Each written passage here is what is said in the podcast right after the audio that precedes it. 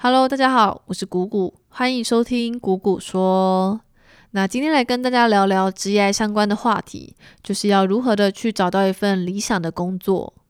那会想录这集呢，是因为前几天有个听众他私讯我的粉丝专业，然后他问我说要怎么样才能够找到一份理想的工作。那他是觉得说，其实很多人对自己学的科系没有兴趣，但是又不知道要做什么，所以他想了解说，在出社会之后要怎么样才能够保持热忱，然后去寻找自己理想的工作。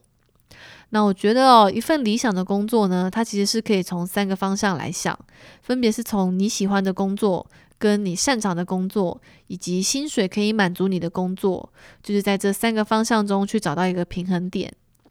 那比如说，有的人是比较薪水派的，所以如果有个工作他薪水很高的话，那他就愿意去放弃喜欢和擅长这两个方向。那反过来说呢，也有的人是比较追求理想派的，那这种人他就会比较偏向去从事喜欢和擅长方向的工作。那还有另一种人呢，是刚好这三种方向都符合的，也就是说，他的工作的薪水既可以满足他，那他也擅长这个工作，然后他又做的喜欢这样。不过这样子的例子相对是比较少见啦，大部分的人呢，都还是在薪水和理想之间做选择。那其实也有的人是年轻的时候是理想派，那等到年纪大了之后，才渐渐的转为薪水派，这种呢也是有的。所以说，要定义什么是一份理想的工作之前，还是要先好好的问一下自己，就是你想过什么样的人生？那当你决定了你想要的人生之后呢，再去想说你要找哪个方向的工作会比较好。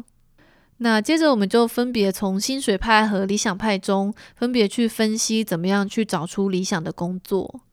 那如果你是薪水派的话，简单的说就是想要一份薪水高的工作嘛。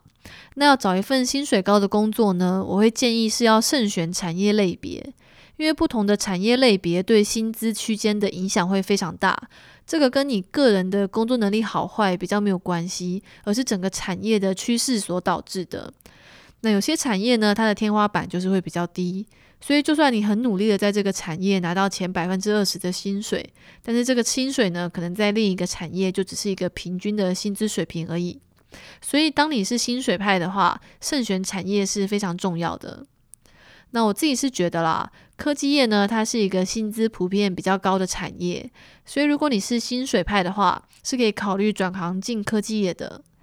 那科技业呢，它其实有两大特性，一个是工作机会非常多。你看台湾很多科技大厂嘛，什么台积电啊、联发科啊、红海啊等等，他们都会需要蛮多的人力的。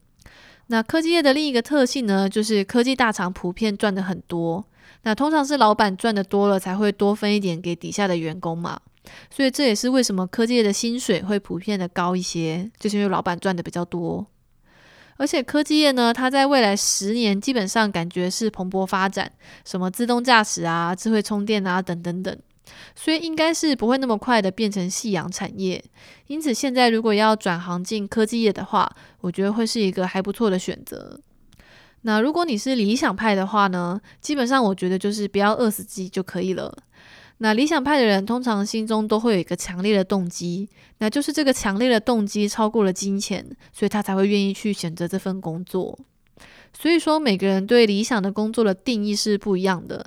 那我自己是觉得人其实是有很多面向的，并不一定要把自己强制归类成薪水派或是理想派。有的时候你可能薪水派的想法多一点，那你就会找那个方向的工作。那过一阵子你可能真的受不了了，想要去做一点喜欢的事情，那你就有可能在找下一份工作的时候偏向理想派更多一点。那如果能够在每个决定的当下都认真的去思考你自己想要的工作是什么，想要的人生又是什么。那这样子在做决定的时候呢，可能就不会那么的迷惘吧，因为至少你会知道你自己是为了什么事情在努力。好啦，这集就聊到这里。那喜欢我的话，可以订阅我，也可以到我的 Facebook 粉丝专业“谷谷说”按赞追踪。那我们就下一集见啦，拜拜。